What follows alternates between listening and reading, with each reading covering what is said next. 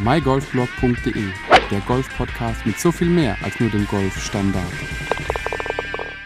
Hallo und herzlich willkommen zu dieser neuen Ausgabe des mygolfblog.de Golf Podcasts. Die heutige Episode dreht sich um ein sehr spannendes Thema, sehr sehr zwiespältiges Thema auch. Es geht um das Thema Memorabilien vom Golfplatz. Also ich bin so jemand, ich habe da so einen kleinen äh, Fetisch, wenn ich einen Golfplatz gespielt habe, dann möchte ich auch eine Erinnerung von dem Golfplatz haben. Früher war es wirklich einfach nur die Scorekarte, die ich extra mitgenommen habe, unangetastet einfach in so einen kleinen, ich nenne es mal äh, Erinnerungskarton gelegt habe. Den gucke ich mir ein paar Mal im Jahr auch durch, schaue mir einfach an, was da so alles drin ist. Und ähm, die Scorecards von früher habe ich ich auf jeden Fall immer noch, aber es hat sich mit der Zeit einfach gesteigert in dem, was man als Erinnerungsstück vom Golfplatz oder was ich mitnehme. Und vielleicht hast du da ja auch den einen oder anderen, ähm, ich nenne es einfach mal Macken, ähm, was das Thema angeht, denn äh, neben der Scorekarte bin ich dazu übergegangen, mir Pitchgabeln von jedem Golfclub, den ich gespielt habe, mitzunehmen. Das Problem an der Sache mit Pitchgabeln ist, dass nicht jeder Golfplatz Pitchgabel mit dem eigenen Logo anbietet. Sei es entweder ein eingraviertes Logo oder so ein Ballmarker, der ähm, einfach mit an der Pitchgabel dran ist, hat nicht jeder Golfclub. Und es gibt Golfclubs, die bieten das eben an, die bieten es eben nicht an. Und da gibt's immer wieder so die Frage, hm, was nimmst du dir mit, wenn sie das nicht haben?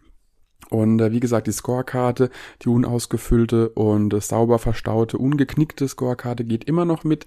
Wenn die Scorekarte mir nicht reicht oder beziehungsweise wenn der Club eine Pitchgabel hat mit Logo, dann nehme ich mir die gerne mit. Nur da muss ich dazu sagen, gibt es auch große Unterschiede, ohne jetzt eine Schleichwerbung zu machen, aber es gibt die, ähm, die Pitchfix Pitchgabeln, die ich ziemlich genial finde und auch selbst nutze. Nur genau diese äh, Pitchgabel, wenn es nur diese gibt mit Logo, das ist genau die, die ich mir nicht mitnehme. Warum? Liegt einfach daran, dass ich das, äh, also das Produkt per se immer noch genial finde, nur irgendwo hat es für mich nicht diesen, diesen, ähm, ja, Erinnerungscharakter. Also da möchte ich schon eine Pitchgabel haben, die auch wirklich so ganz klassisch gestaltet ist, ähm, sagen wir mal zwei Zinken hat, oben eben den, den Ballmarker-Clip irgendwie hat und einfach aus einem Stück gegossen ist. Also nicht diese, diese Schnappfunktion der Pitchfix, Fixgabel, äh, Pitchfix, Pitchgabel, oh mein Gott, ähm, sondern tatsächlich eine ganz klassische zweizinkige Gabel quasi hat, äh, ob da jetzt der Ballmarker äh, oben abnehmbar ist oder ob es einfach nur die Fläche ist, das ist mir dann tatsächlich wurscht.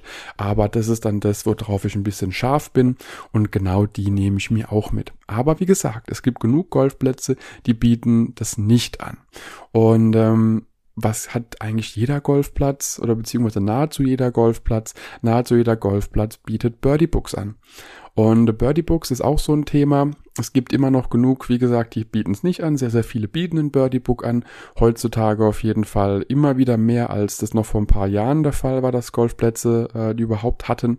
Viele haben sie auch nur elektronisch, aber wenn es die gibt, nehme ich mir auf jeden Fall immer ein Birdie Book mit. Mir geht es da weniger darum, während der Runde reinzuschauen. Mir geht es tatsächlich mehr einfach mit, ja, mit einem gewissen Abstand einfach nochmal den ganzen Platz erlebbar zu machen. Also es ist wirklich so, ich habe so eine Kiste, da sammle ich die Scorekarten, da sammle ich die, die Birdie Books drinne und obendrauf habe ich dann noch so einen kleinen Schaumstoffklotz, in dem einfach die, die Pitchgabeln drin stecken. Und ein paar Mal im Jahr, vor allem Dingen zur dunkleren Jahreszeit, nehme ich mir einfach immer mal wieder alles vor, schaue mir alles an und gehe es einfach komplett durch und freue mich einfach, dass ich immer wieder Golfplätze, ähm, ich sag mal, vergessen hatte, die ich aber gespielt habe, mir dann das Birdie Book durchgucke und mich einfach dann so ein bisschen nostalgisch in Erinnerungen schweife. Das klingt jetzt viel esoterischer, als ich das meine. Ich gucke mir es an, freue mich und lege es wieder zurück. Aber es ist einfach schön, das, das nochmal nacherleben zu können. Und da gibt's einfach so ein paar Plätze, äh, gerade auch damals in Schottland, die ich dann gespielt habe, die ich dann einfach ähm, ja nochmal so ein bisschen Revue passieren lassen kann. Und da finde ich es auch schade, dass es bei manchen eben kein Birdie Book gab und äh, die ich dann eben nur mit einer, was heißt nur, die ich zum Glück mit einer Pitchgabel in Erinnerung halten kann und mit der Scorekarte. Was sehr viele machen, sind äh, Golfbälle mit dem Logo-Aufdruck zu sammeln. Und da habe ich mich tatsächlich die letzten viele, viele Jahre, sagen wir es lieber so rum, geweigert, dem, dem Trend nachzugeben, weil irgendwo war mir das zu, zu eintönig. Also so ein Golfball ähm, braucht ja auch ein bisschen mehr Platz wie eine Pitchgabel. Und da dachte ich mir immer so, nee, komm, du musst nicht mit dem, mit dem äh, Strom mitschwimmen. Lass es doch einfach. Du holst dir Pitchgabel, Birdie Book und Scorecard. Eins von den dreien gibt's auf jeden Fall. Und dann steht man halt irgendwann an einem Golfclub und da gibt's neben der Scorekarte nichts rein gar nichts, außer ein Glas voller Logobälle äh, mit irgendwie draufgedrucktem Club-Logo und dann war es aber so, dass ich mir auch gedacht habe, okay, nur die Scorekarte reicht mir dann irgendwie dann doch nicht mehr. Man will schon ein bisschen mehr. Und wenn es eben die Pitchgabel nicht gibt, wenn es das Birdie Book nicht gibt, dann nimmst du halt einen Golfball mit. Und das war irgendwie so häufig der Fall, dass es dann irgendwann echt so weit war, dass ich gesagt habe, okay, dieser kleine Karton, den ich vorhin erzählt hatte, mit den ganzen Memorabilien, der war irgendwie echt am Überquillen. Und da dachte ich mir, okay, was ist da drin, was Platz wegnimmt? Es ist tatsächlich ein Haufen Golfbälle mit Erinnerungslogos drauf, mit Golfclub-Logos drauf, aber auch mit Leuten, die ich kennengelernt habe, die eigene Golfbälle haben oder auch Whisky-Marken oder äh, Firmen, mit denen ich zu tun hatte, wo ich gesagt habe, nee, okay, den Ball möchtest du aber wirklich aufheben. Und das ist dann der Punkt, wo ich gedacht habe, okay, jetzt wird's Zeit für ein Golfballregal. Das habe ich mir dann einfach äh, auch schenken lassen und äh, ja, ist auch schon wieder fast voll. Sind, glaube ich, 62 Bälle oder so gehen rein. Bin mir nicht mehr ganz sicher, wie viel Platz da ist. Aber es hat sich eben gesteigert. Und jetzt ist es tatsächlich so, wenn ich in einen Golfclub gehe, den ich noch nicht gespielt habe, ist der erste Weg natürlich zum Greenfee zahlen. Und danach geht's direkt in den Shop oder eben am Counter direkt, dass ich mir einen Ball mitnehme, einen Scorecard mitnehme, ein Birdie Book mitnehme und eine Pitchgabel mitnehme es ist dann immer wieder faszinierend, wenn ich da rausgehe, Screen Fee bezahlt habe und für den ganzen Merch irgendwie nochmal die Hälfte des Screen Fees.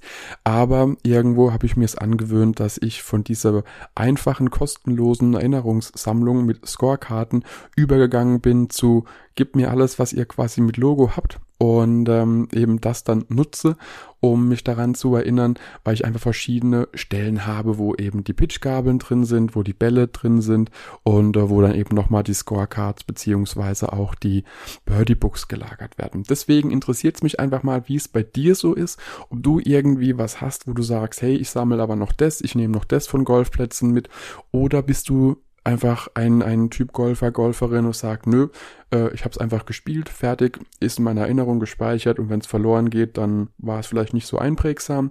Das würde mich tatsächlich mal interessieren, wie du da so zustehst zu diesen Erinnerungsstücken und ob du noch irgendwas in der Richtung sammelst oder auch nicht sammelst und was die Gründe dafür sind.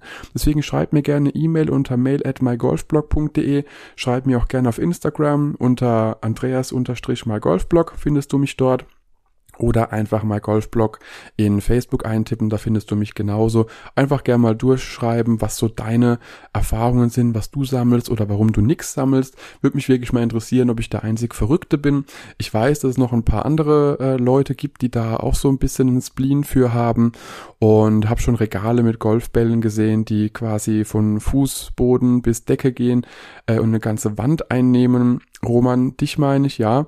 Äh, du hast da ja keine Ahnung, wie viele Golf Golfbälle, wenn du die Folge hörst, schreib mir doch einfach gern mal und ähm, vielleicht kannst du uns oder mir auch mitteilen, wie viele Golfbälle du da in deiner Vitrine auch drinne hast. Ansonsten ein kleines äh, Anekdötchen möchte ich noch erzählen zum Schluss und es ist äh, die ja, die kleine Geschichte. Ich habe noch eine Sache mir von einem Golfplatz mitgenommen, weil ich so fasziniert war, wo ich mir dachte, hey, wenn du das nicht mitnimmst, dann bist du selber schuld. Nein, es ist nichts geklautes, es ist einfach ein Abfallprodukt gewesen. Denn es ist vom Castle Course in St. Andrews, den ich 2000 und Schieß mich tot gespielt habe. Wann war das? 2012 wahrscheinlich war, müsste es gewesen sein, gespielt habe.